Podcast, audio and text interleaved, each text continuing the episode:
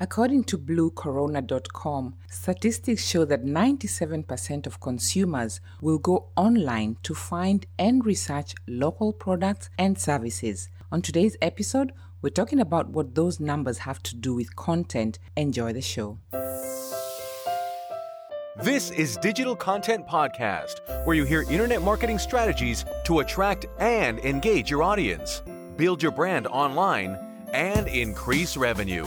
This podcast is a production of Naga Digital dot com, where we show companies how to optimize their sales and marketing funnels using social media, email campaigns, and multimedia content. And now, here is your host, Nancy Gathesha. Welcome to today's episode. If you're joining us for the first time, thank you so much. And if you're a subscriber or a returning listener, I appreciate your time.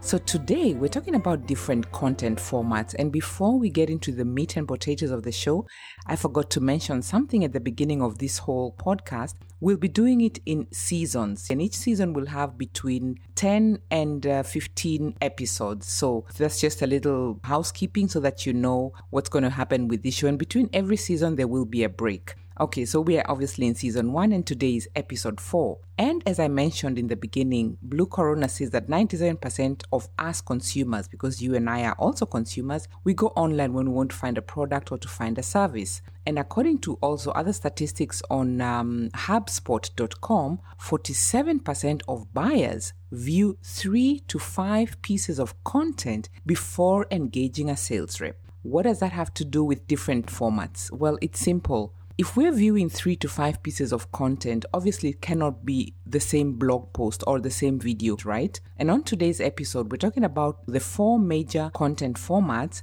and where you can use them at different stages in your funnel. So the main formats: text, video, audio, and images. And at the end of the episode, I'm going to give an example of how you can use these formats in a funnel. Remember, we talked about uh, the AIDA funnel in past episodes.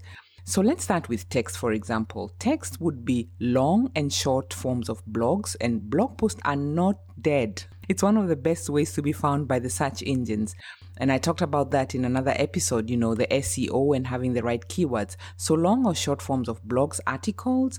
It can also be case studies, think ebooks, white papers, and reports. Quick reports are also very popular. And then one of my favorite is checklists. People love checklists because they take them through a particular process, and that way they're not worried about forgetting everything and wondering, where do I start and where do I end? Everything is just broken down for them in a simple checklist. And let's move on to video, one of the most popular forms of content. People love to watch video. In fact, people prefer to watch something about a product as opposed to reading a long-winded blog post. Now, I know that sounds almost contradictory. You know, I talk about having blog posts, and now I'm saying people prefer video. Hang with me today. We're going to see how to tie all this up together without getting overwhelmed about all the content you need to produce. Because here's a marketer or a content creator tip. You can create one piece of content and repurpose it into seven different pieces. And that's going to be a topic for a whole other episode. But let's move on to video. Examples of videos can be vlogs, very popular. Think YouTube. You could have a whiteboard, you know, where you're teaching something. Talking heads are also very popular, where it's just the top part of the person and they're, you know, teaching something or sharing something. For example, if you're a motivator or you're inspiring or you're just educating people, where they don't have to see you drawing something on a whiteboard or explaining.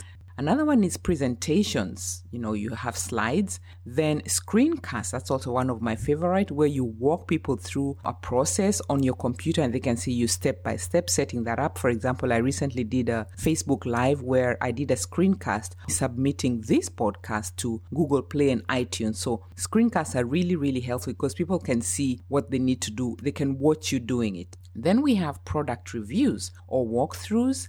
Webinars are also very popular and they're very engaging. They have good conversions. Then you could have interviews where you're doing a video and you're interviewing somebody. You could have behind the scenes. These are also really popular because people like to see what's going on. Let's say in a big company that is very formal, if we have a behind the scenes video, people can see the human part of a company, all right? Also called culture videos. And then testimonials, you know, your customers talking about your product. You have tutorials where you're explaining something. Live streaming is big. And then we have the animation or explainer videos. So those are the different kind of video formats that you could have, because sometimes we say video and you're thinking, I just have to stand in front of a camera. No, there's lots of videos one can do without necessarily being behind a camera. Let's move on to format uh, number three, and that is audio. Of course, podcasts, like what you're listening to right now. Very, very popular right now, not as saturated as blog posts. And podcasts have, they serve a different purpose as opposed to blog posts. So all this content serve different purposes, and we're getting to that in this episode. Right. So for it to be a podcast audio, it has to have a syndication, which means there need to be a way for people to automatically get new episodes when they come. And the difference between podcasts and just M P three audios, because some people have a few M P three audios on their website and they say it's a podcast. No, for it to be a podcast, like I said, there needs to be a way for people to syndicate it. And if you just have a couple of audios on your website, that's fine too, but that is not a podcast. So audio can be just, you know, standalone M P three. Uh, you can also do, you know, solo audios like I'm doing now, or interviews, which I do on my other podcast, where you bring on guests and they share their expertise, or they do guest teaching or something like that. And then, of course, we have audiobooks, which are very popular because people can listen, they can read on the go, and they can take in a lot more information as opposed to having a book where you have to, you know, turn pages. People can listen to audiobooks when they're driving, they're in the gym. Okay, so let's get to the fourth type of content format, and that is images. Now, images, we're talking photos, infographics, which are also very popular, illustrations. Think um, GIFs and memes. These are also new content formats, but also very popular. People love memes. I actually like memes very much. And then, of course, we have branded images. That can be, for example, if you have a social media visual and it has your logo and maybe it has a, you know, a quote or a statistic. That's what I mean with branded images, because photos are different. Can be a photo of a product, and um, illustrations are also different. So branded images is like our normal, what we see on social media, you know, just a simple visual, and it's branded in different ways. So those are the four main uh, digital content formats. Of course, there's a lot more out there, but I'm just focusing on the four main ones: text, video, audio, images. Now, what does this have to do with the ninety-seven percent of the consumers we talked about in the beginning who go online when they want to find or research something? It's simple, because we all consume content differently. You know, some people are visual, some people are, um, you know, they like to listen, you know, or they like to read something. And of course, then the people who like to engage with the content. So we have different learning styles. And when we create content as marketers, or, you know, as, as um, brands, we want to create content that caters to all the learning styles. And that's why when you're creating content, you can have one piece and then you can repurpose it. For example, you can take a video, strip the audio, and you cater to people who like to listen. You can take that same audio and then transcribe it, and now you have um, you have a blog post, right? And then from that blog post, you can take small pieces and create social media visuals. So you can take one piece of content, video is king as far as it's concerned, and you can uh, repurpose it. And that way, you know, you know, you don't have to create different pieces of content to cater for all these different things I was talking about. Let's go into an example of how you can use this in a funnel. Now, I will mention that the traditional funnel, you know, the AIDA funnel, it's no longer as effective because the buyer's journey has changed. It's not like a straight thing like it was before. There's a lot of different touch points. We're seeing content in very many different places. So a buyer's journey, it's more like... um. It's zigzagging, you know, there's different places and different ways that somebody's going to be doing their research before they actually make a buyer's decision. So for the sake of this episode, I'm going to share the examples as far as attract, build, and convert. Let's start with attract. So you want to attract your ideal audiences. One of the best ways you can do that, I keep saying, is social media, because that's where people are hanging out. And a lot of people also research for products on social media. So what would you do? You would use a branded image, for example. And then under that branded image, or even on the branded image, you might have your website U R L. Okay, so you drive them to a landing page. And on the landing page, you're going to have perhaps a video. You could have a short video, very, very quick one, or another visual, but this time it's a visual of the lead magnet. So people can see, oh, okay, you, this is what you're offering me. And then they're going to opt in for that lead magnet, and it's going to be automated so that they get a checklist, for example, or um, an ebook. They're going to get that in their email. or even they opt into a three-part video training, all right? It'll depend on where the buyer is on their journey. Remember, the buyer's journey is no longer just a straight line. So once they then pass that attract, now it's the building phase. You've delivered your ebook via email. You could have just a normal text, or you could have the newsletter, which would have then, of course, images. You could embed videos. You could embed um, uh, different photos. You know, you can make it more magazine-like. All right. Now you're building the relationship. You're sending an email and saying, hey, I released this new podcast episode, like what I do with my email subscribers. And now we're moving on to the convert. Now, of course, with the build, with the emails, you could also use that same email, which is text, to convert your readers, which means you can make an offer directly in that email and they will click the link and they will go on to your sales page where you would probably have, or you could have, a video sales letter. So this is now the convert as far as the, the, the funnel is concerned, and multimedia is great for that. So they've clicked on your email and they've landed on a page to opt into a, um, a video sales letter, or you're inviting them to a webinar, all right? Or you could even invite them to uh, watch a screencast or where you're demonstrating your product. So at the convert stage, multimedia is really good. It's not where you're going to be using infographics necessarily, or where you're going to be using GIFs or memes, okay? So the high-value content is normally better as far as conversions are concerned.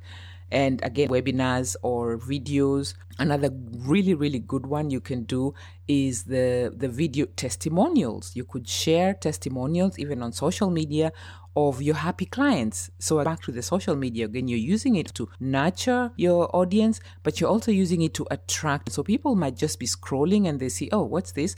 And there's a video of a testimonial of somebody using your product or talking about your company or whatever it is that you offer. And from that video, they're more curious and they're like, let me check out this company. So there's, of course, a, a web address. You always want to send people back to your real estate, to your landing page or to your website or to your sales page. Alternatively, have them opt in and, for example, schedule a call. Okay, some kind of businesses need to actually have that sales conversation.